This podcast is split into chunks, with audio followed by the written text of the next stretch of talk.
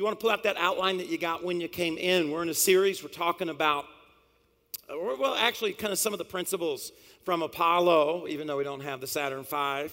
Uh, we're talking about Apollo and how those principles play or in line with Scripture. You know, as I was preparing, I was thinking about all that's going on in our world right now. It's a crazy time to be alive, isn't it? I mean, from the wars that are happening in the Middle East to the, to the murders that take place in Chicago to the riots in Charlotte, uh, the election. I mean, there's just a lot of crazy things going on. But when you look at history, especially around the, the moon, uh, moon project or Apollo, Mercury, and Gemini, you know, there's a lot of things that are very similar. You know, the, the Russians did something that freaked everybody out in 1957 in October. They set up a satellite. It wasn't very big. I have a picture of it here. Just a piece of metal, a few legs. Couldn't do anything other than beep, beep, beep, beep. But it was in Earth's orbit. So that meant that it went right over the United States. And as a result, it freaked everybody out because the thought was is the Russians could put that in space. What if next time it was a nuclear weapon? I was talking to uh, an older lady who was a senior in high school when Sputnik went up into orbit. And she said that after that happened, everybody freaked out and they closed down the school for a week to rearrange the curriculum. And she said when they came back to school, there was no longer music, there was no longer drama, there was no longer physical education. And in its place was science and math because they wanted to figure out a way to catch up with what the Russians were doing. Now, the 1960s and the early 70s, like I said, were crazy times. Let me just share with you a, a few of the things that were going on. In 1960, in Greensboro, North Carolina, four black students went to a Woolworth. Anybody ever been to a Woolworth? They went to the food counter and they would let them stay at the counter, but they wouldn't serve them. And as a result, it sparked several nonviolent uh, marches throughout the country. And six months later, those same four people not only got to sit at the counter, but they were also served. It was in the 1960s that so much of the civil rights movement had its uh, beginning, had its birth, uh, and much of its influence. In 1961, John F. Kennedy became the 35th president of the United States. Listen to what he said. This is, this is what President Kennedy did. He advised all prudent families to have a bomb shelter. So you can imagine how much fear was in our country when the president says everybody needs to have a bomb shelter so that if the Russians send a nuclear weapon, you have someplace to go. Sounds a lot like 2016 when we're scared to death of what the terrorist might do. And uh, we need to be watching and reporting and doing all these. Sounds very, very similar. Uh, also, it's when the Vietnam War officially began in 1961. The first Americans went to Saigon in helicopters and 400 personnel. Something a little bit different Barbie got a boyfriend in 1961. Anybody know what Barbie's boyfriend's name was? Yeah, it was Ken. In 1962, a spy plane flew over the island of Cuba. They saw that the Russians had moved in missiles and they were pointed at the United States, and the, missiles, uh, the Cuban Missile Crisis began. And there was this fear again of nuclear war between two superpowers. In 1963, John F. Kennedy was killed, assassinated. In 1965, you had the Freedom March that went from Selma to Montgomery, Alabama. You also had 34 people that were killed in the Watts riots. In 1966, the London Evening Standard did an interview with one of the Beatles. Any of you like the, the Beatles music? Um, they did an interview. They talked to John Lennon, and here's what he said. He said, We, the Beatles, are more popular than Jesus now. And as a result, that created some uproar. And uh, also, it was in 1966 that Anton LaVey began a formal uh, satanic church in, in San Francisco. In 1968, Martin Luther King Jr. was assassinated at the Lorraine Motel in Memphis, Tennessee. After that, in many of the larger cities, there, was, uh, there were riots. Bobby Kennedy, J, uh, John F. Kennedy's brother, was killed in 1968. And then in 1969, Charles Manson and his people. He was a cult leader, and he went to Sharon Tate's home, Roman Polanski's wife, and she had a few people over. They killed them all, as well as some other folks on the other side of Los Angeles County. And it just a crazy time. Just so many things happening. Also in 1969 when Neil Armstrong stepped on the moon. Remember what he said? One small step, kind man, one giant. Uh, you guys don't know what he said. I thought it was a famous saying. Um, anyways, that happened in July of 1969. It was the accomplishment, you know, that they had been working towards. The 1960s also when the sexual revolution began. Woo! All right? Uh, in the 1960s. And now, with the sexual revolution came, of course, the beginnings of the AIDS epidemic that we experienced in the 1980s. It also was the beginnings of abortion becoming legal in 1973. And you could even say that it was the beginning of the breakdown of the family. So when you think about all this going on in our culture, you think about racial, uh, racial tension, you think about political craziness, you think about wars, you think about uh, disease, all this stuff was happening. And it sounds a lot like the day in which we live.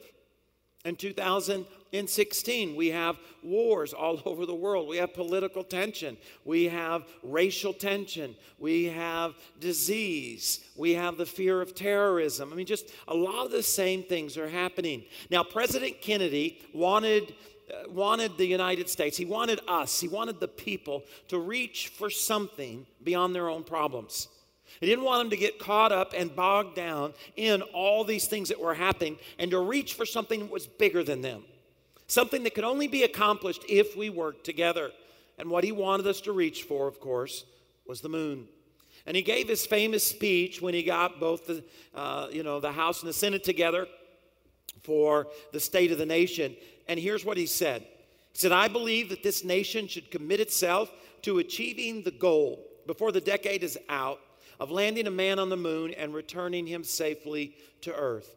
No single space product, uh, project in this period will be more impressive to mankind or more important in long range exploration of space. And none will be so difficult or expensive to accomplish. And that's, that's uh, admirable that he says just right out nothing's going to cost more money and nothing is going to be more difficult.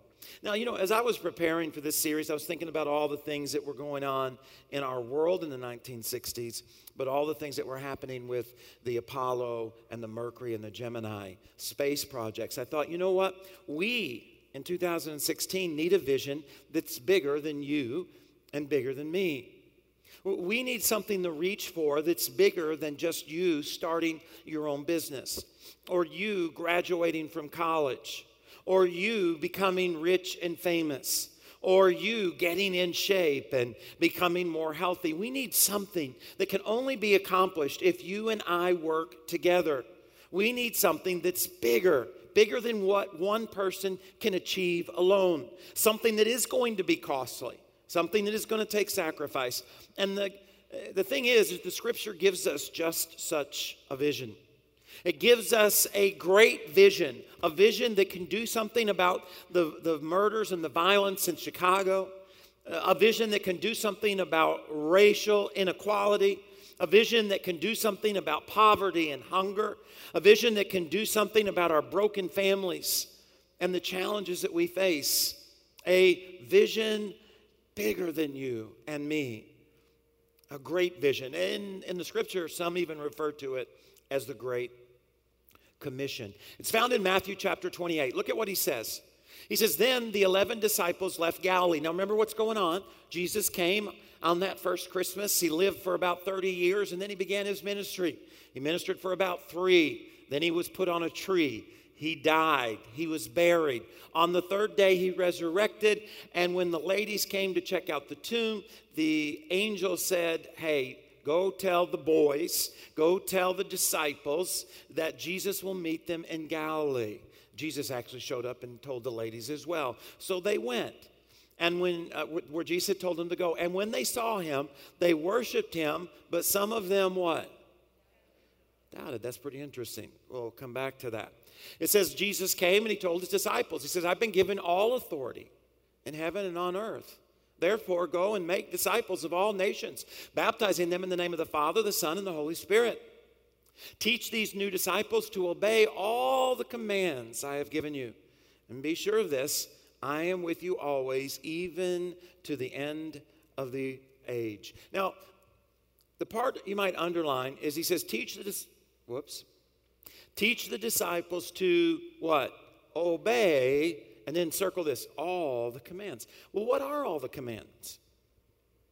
If we have this vision that we that's bigger than you and it's bigger than me, a vision that can actually change the world, that can do something about all that's going on, as opposed to you and I hoping that somehow, some way, somebody else will fix the problem.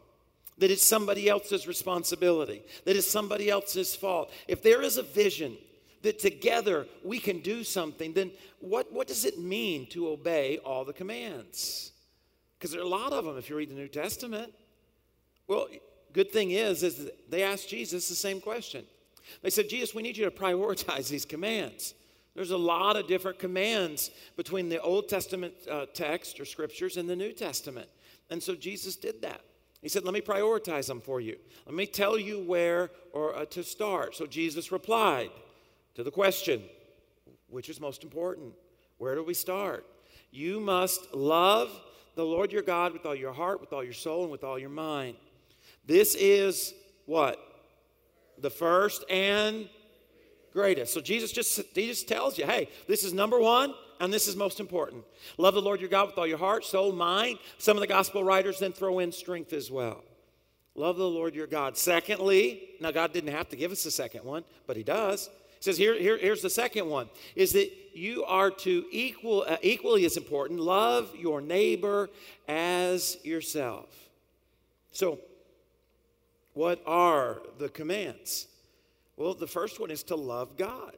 Isn't that what he says? Love God, your heart, your soul, your mind, and your strength. But I'm a, I'm a I tend to be inquisitive. You can ask Steph, she gets frustrated with me. Doesn't matter if it's the person picking up our trash, or the person hooking up our cable, or the cashier at the grocery store. I always have a million questions. Uh, and, and, and so, again, my question is what does it mean to love God? Does it mean to come to church? Does it mean to raise your hands and worship? Does it mean to have a Bible? I mean, what does it, if it has the capacity to do something about the craziness of our world, then I want to know. What, what, what does it mean to love God? Well, when we look at the scripture, it means to love God means to die to self. It means to die to my selfishness. It, it means to turn right? To turn towards God and to turn from those things that destroy our lives, those things that destroy our families, those things that destroy our culture, those things that destroy our peace, our joy, our happiness. We, we have to turn from those things in which, that which are destructive and turn towards God. He, let me give you the Bible word. Here's the Bible word. The Bible word is the word holy. To love God means to live a holy life. The Bible says we are to be holy as He is holy. So, what does that mean? Is that, you know, it's not talking about the jeans that are popular today. What does it mean to be holy? Well, the word holy literally means separated. So, we, to, to love God means to, to separate. Well, what are we to separate from? We are to separate from the pull of our skin and the pull of our culture. And when I say our culture, I'm talking about those attitudes and those mindsets, those beliefs that are creating all the things that we see today. The violence that we see in Chicago is a result of what people believe because we act upon what we believe and therefore deal with consequences of what we believe. So if I'm going to love God, then I have to be holy or I have to be separated. So I have to separate myself from those uh, pulls, I have to separate myself from those beliefs that are creating all the pain, the hunger, the uh, unequalness of uh, racial, racial relations, the, uh, the, the, the, anger, the uh, violence, all these things that we see, fear and worry. Is to turn away from them and is to turn is to turn to him. And it's also to separate myself from those things within me that lead to destruction. Those desires that I have to do what I want, when I want, how I want. See, isn't there a tendency to believe that you are the one person who can deal with destructive desires and not be destroyed? I mean, the husband or wife who has an affair really believes that somehow they deserve it because they've been mistreated by their spouse or they've been miserable for years or that person doesn't care. And they also believe that they can enter into this uh, affair and not hurt their spouse or not destroy their children. They believe that they are the one exception to destruction. And so, what God comes on and God says, Listen, you were created to actually change this world. You can do something about what's happening. It is within our capacity, but we have to reach outside of ourselves. See, being a good parent is about more than just going to your kid's ball game. God's called you to more than that. God has called you and I to create an environment in which our children can grow up that doesn't pull them into the destructiveness of violence and anger um, with one another. And that's what I want to challenge you to do today. I don't want to just challenge you to show up at your kid's ball game. That's awesome. That's great. Go cheer them on and celebrate when they hit a home run. But as parents in 2016, as people in 2016, you have a much greater opportunity to do something of significance. But in order to do that, we have to love God and we have to love people. It's one action, it's the act of love, but it has two objects it has God and the world. Now, in 1959, seven men were introduced as the United States astronauts to compete with the Russians. They started with the Mercury program. And here's what it was said about these men it was said that they had the right stuff. Maybe you saw the movie, it came out a few decades ago. Talked about these seven men, and it talked about how they had the right stuff. Their names, these seven Mercury astronauts, were Scott Carpenter, Gordon Cooper, John Glenn, Gus Grissom, Wally Schirra, Alan Shepard, Deke Slayton. But what is the right stuff? What is it that they had that you and I need to do something in 2016? To reach, you might say, that spiritual moon. Oh, there's three that I want to give you real quick today, all right? Here's the first one a courage willing to take risk. A courage. All seven of these men and the astronauts that would join them, join them in the coming years all had courage. They had courage that takes risk. Courage is not the absence of fear, but it's moving forward in the presence of fear. Sometimes we think that courage waits to, to, to fear abates, you know, till it's gone. Because fear has a tendency to paralyze us. Anybody, when somebody jumps out, your first instinct is to freeze. You know, you just kind of freeze. Or for some of us, we run, right? Woo, ah. Others of us, we punch. All right, somebody jumps out, your first instinct, bam. All right, but but courage is not allowing what I feel to keep me from what I believe. Yes, there are risks that are involved in reaching the moon for these men. Gus Grissom was the second astronaut to go into space. He didn't orbit Earth, he was only up there for about 15 minutes. And then he was in a capsule similar to this, much smaller. This is an Apollo capsule. It's made for three men. He was in a Mercury capsule, which was made for one. But it came down, right? There's parachutes. It landed in the Atlantic Ocean. And the way that it worked is on the door of these capsules were exploding bolts. And they would explode. The door, because of the pressure on the inside, would blow off, and the astronauts could get out.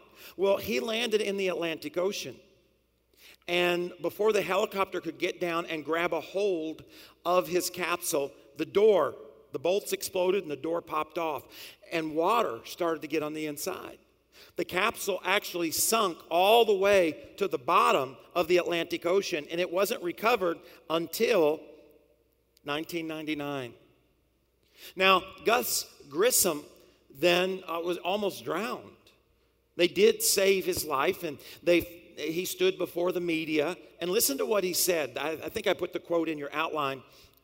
Here's what he says When asked how he felt, he replied, Well, I was what? Scared. He said it.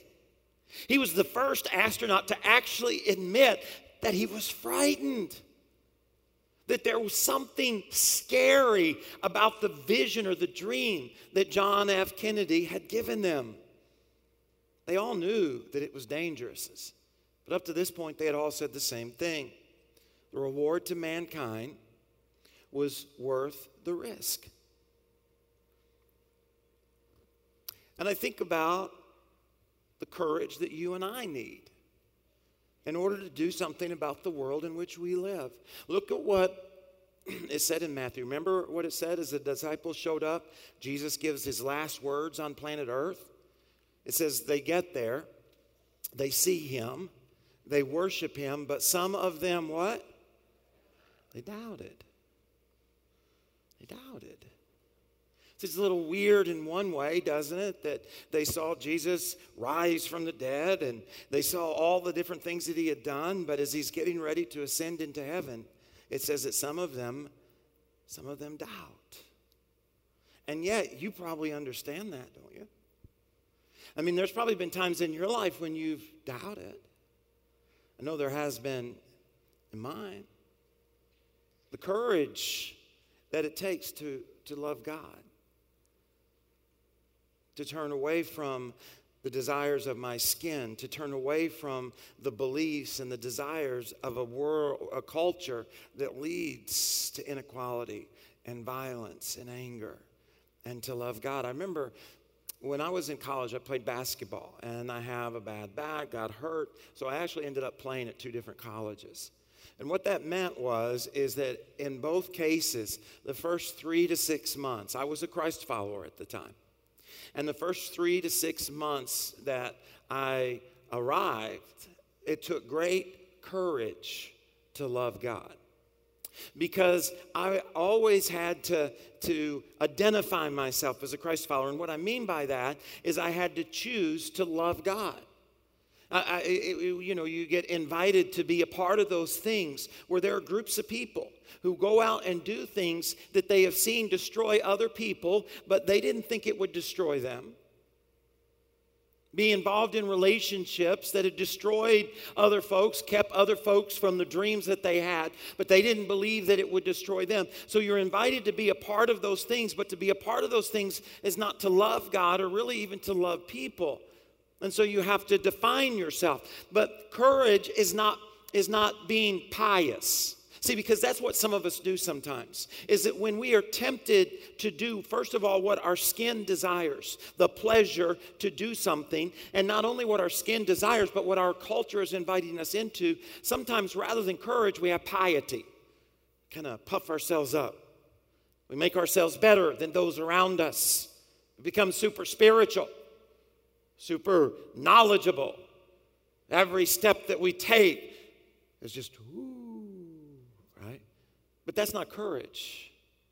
Courage is not looking down. Courage is not judging those around you. Courage is simply loving God. And I have to tell you, in those situations, there's doubt. At least for me, there was because there's a risk involved. I was a part of a basketball team, 12 to 15 guys. I mean, what if, what if they didn't throw me the ball in the next game? I mean, we traveled together. We had the, the athletic dorm together, practiced together. We did all these things together. And what if I was an outcast? And what if the next several years I had to spend them separated uh, relationally from those guys? What if they didn't include me as part of the team? Or there's a risk. Well, I don't want. I don't want that. You, you've probably had that same doubt at work. What, what's your supervisor going to do? How are your coworkers going to respond?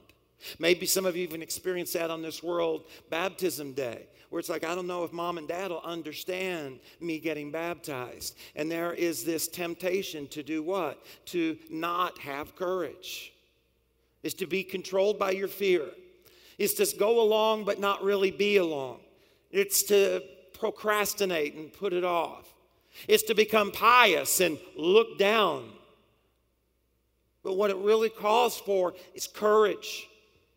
And that's what the disciples have. If you'll notice that scripture and you read the book of Acts, it doesn't say that their doubt dissipated, but what it does say is that their belief marched them forward. I may doubt, but I will operate and make decisions based upon what I believe, not upon what I feel because I want to impact the world. I want to see violence ended. I want to see the hungry fed. I want to see our families restored. And ultimately, I want to see people experience the forgiveness that only God can give and eternal life with Him. And in order to do that, we must have courage.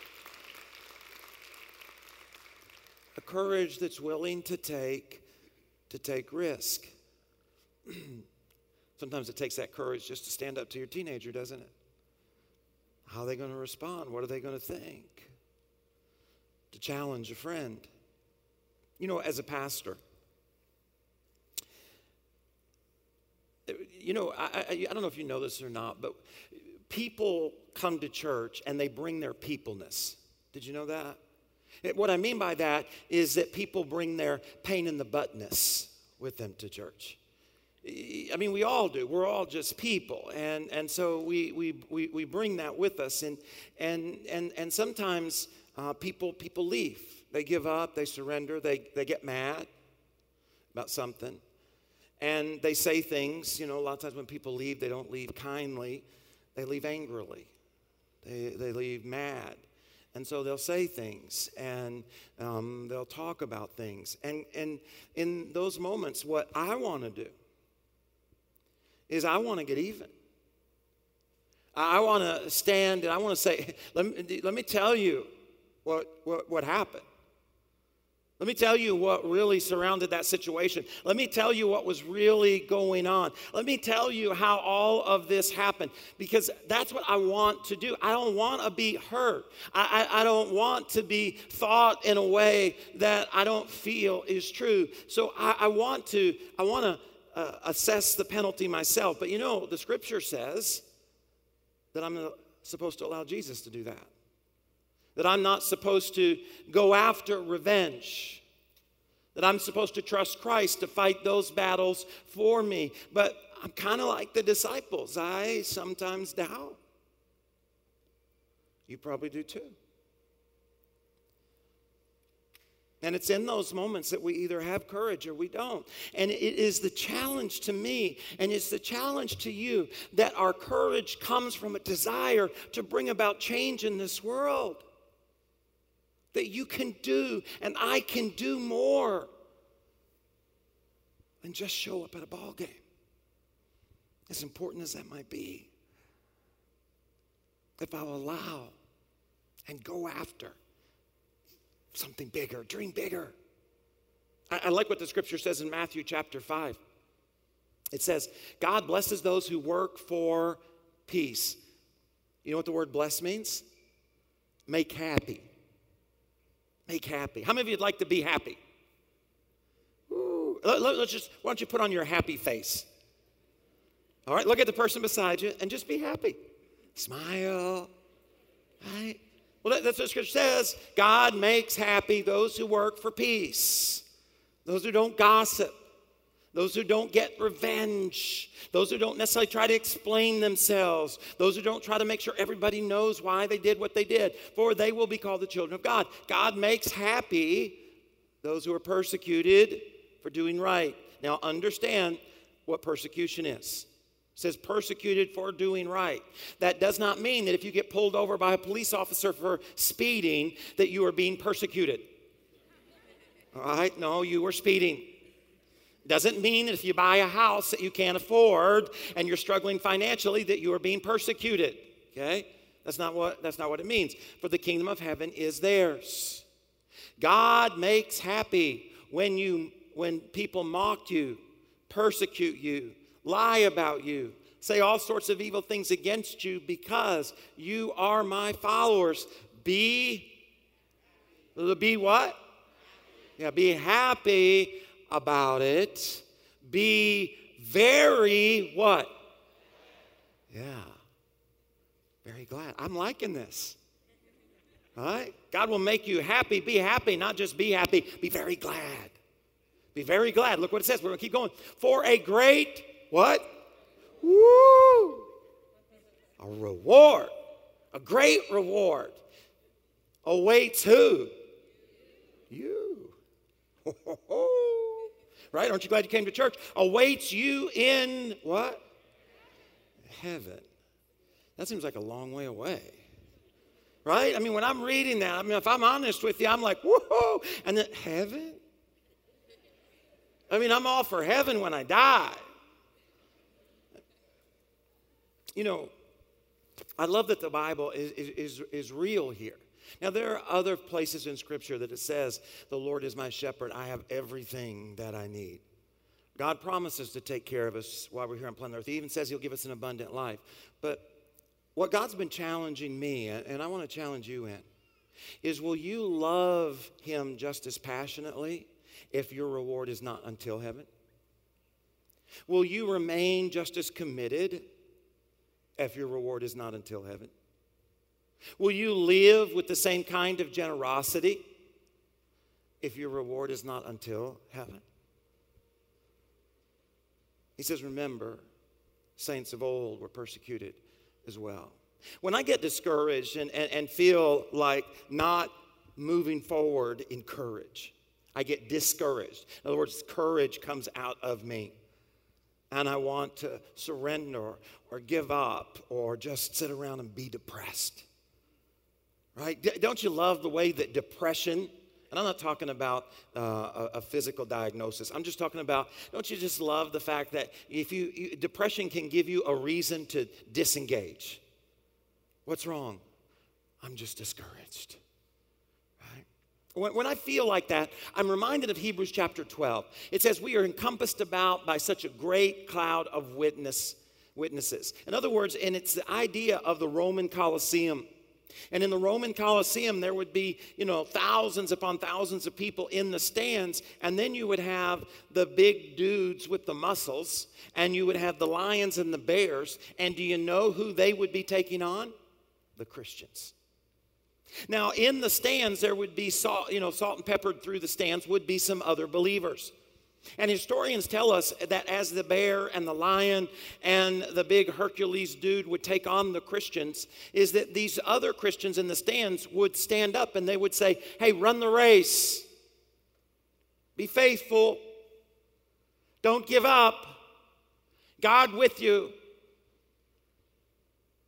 And the Bible says that we, you and I, as we run this race here on planet Earth, as we go after being what God created us to be, to impact this world in an incredible way, it, that the great saints of the past, and I don't know who your heroes are, maybe Moses, Adam, maybe Ruth or Esther, maybe a grandma or a grandpa, that they stand and they remind you and they remind me don't give up at work. Don't give up in your family. Don't surrender to the violence in our world. Don't surrender to the fear of the terrorist. Don't surrender to the poverty that it surrounds you. No, you continue to run with courage. You continue to fight with passion. You continue to believe that the all powerful God can do all things through somebody just like you and me that we do not have to surrender. Courage. Now, I try to, I always bring that down to when I was playing basketball.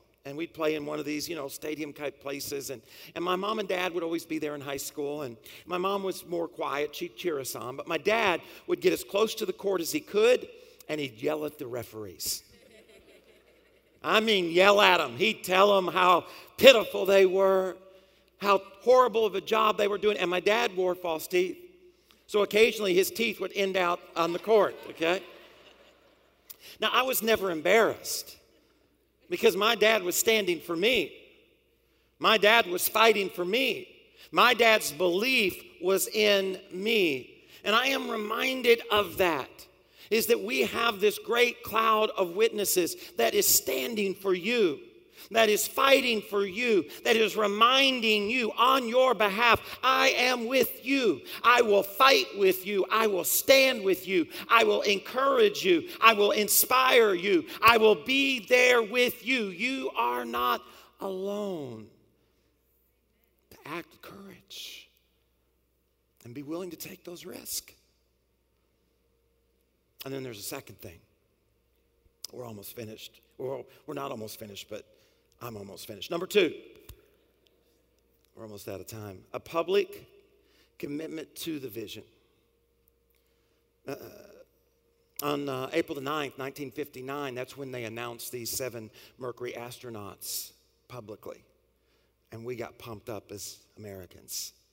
They became famous, they were heroes, all kinds of amazing things.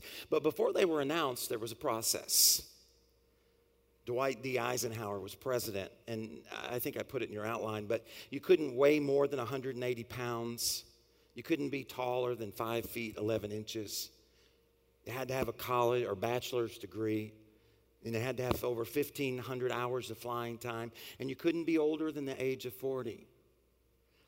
And then they took these men that qualified as a result of those things, and it says they gave them tests, and the test included hours on the treadmill tilt tables, submerging your feet in ice water. I don't know why, but had to do that. Three doses of castor oil and five enemas.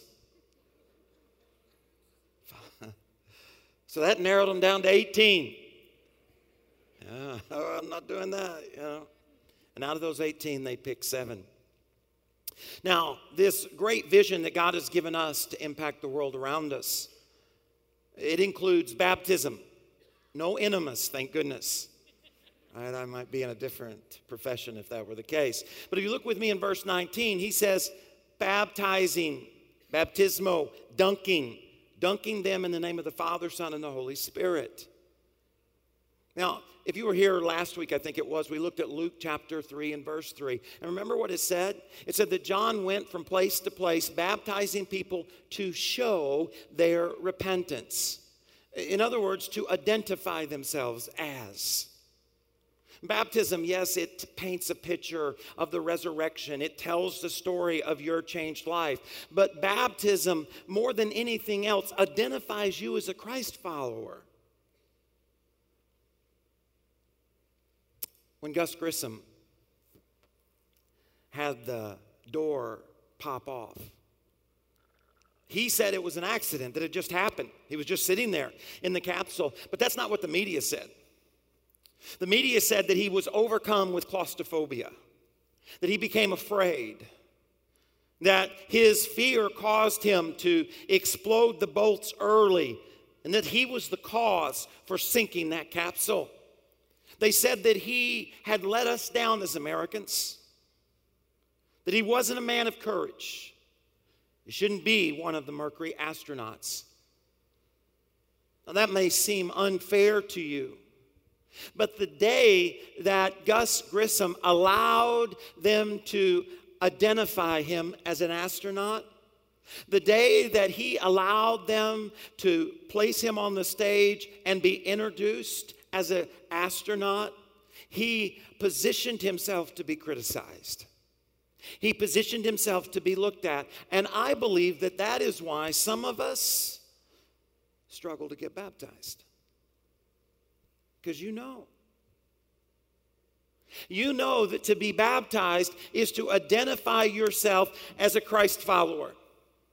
And you know, as a result of that, what some people will then expect. You know the criticism that will come and you call yourself a Christian? Can't believe you would do that. Can't believe you must be a hypocrite. Right? We, we, we know, and it is that moment and it is that fear that sometimes keeps us from being obedient in this, in this area. But I, I want to challenge you that if you're here and you have yet to walk into that water, it's the reason I talk about it They don't get commissioned based on baptisms. God doesn't say, hey, you're going to get a bigger, you know, mansion in heaven if you can get just a few more baptized. No, the reason that we talk about it is because this world needs to be transformed.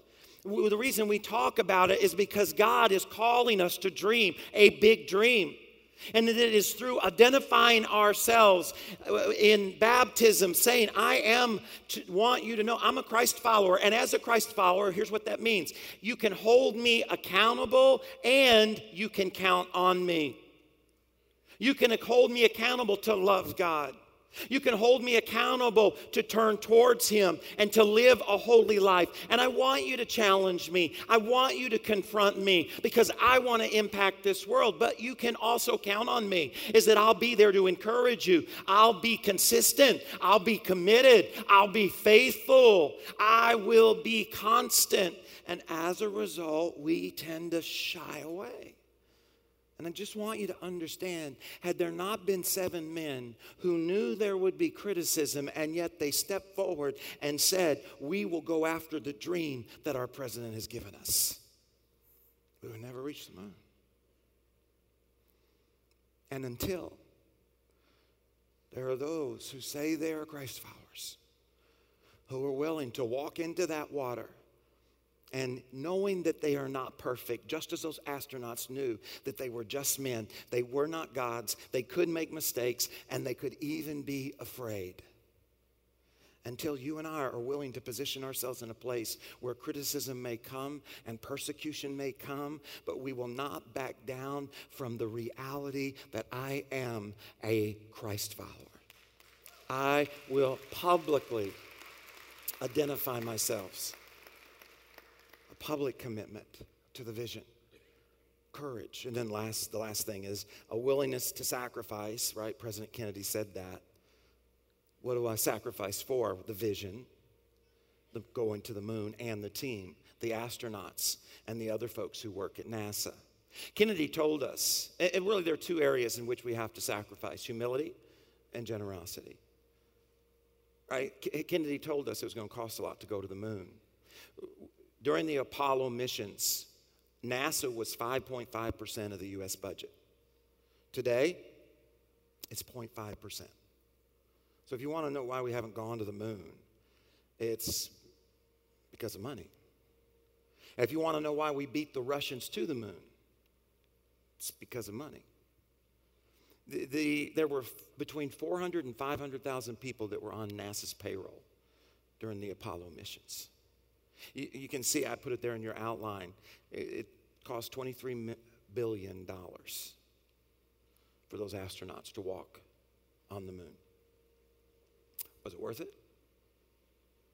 Well, they tell us that for every dollar NASA spent during that time period, that $14 was put into the American economy.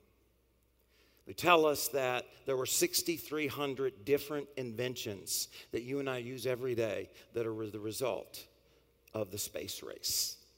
Of course, we don't know the impact that it had on the fact that we never went to war with Russia. I was looking at an article that gave some of the inventions, you know, the computer microchip, the cordless uh, tools, the ear thermometer, freeze dried food, insulation, invisible braces. If you got those little invisible braces, you can thank Neil Armstrong for that.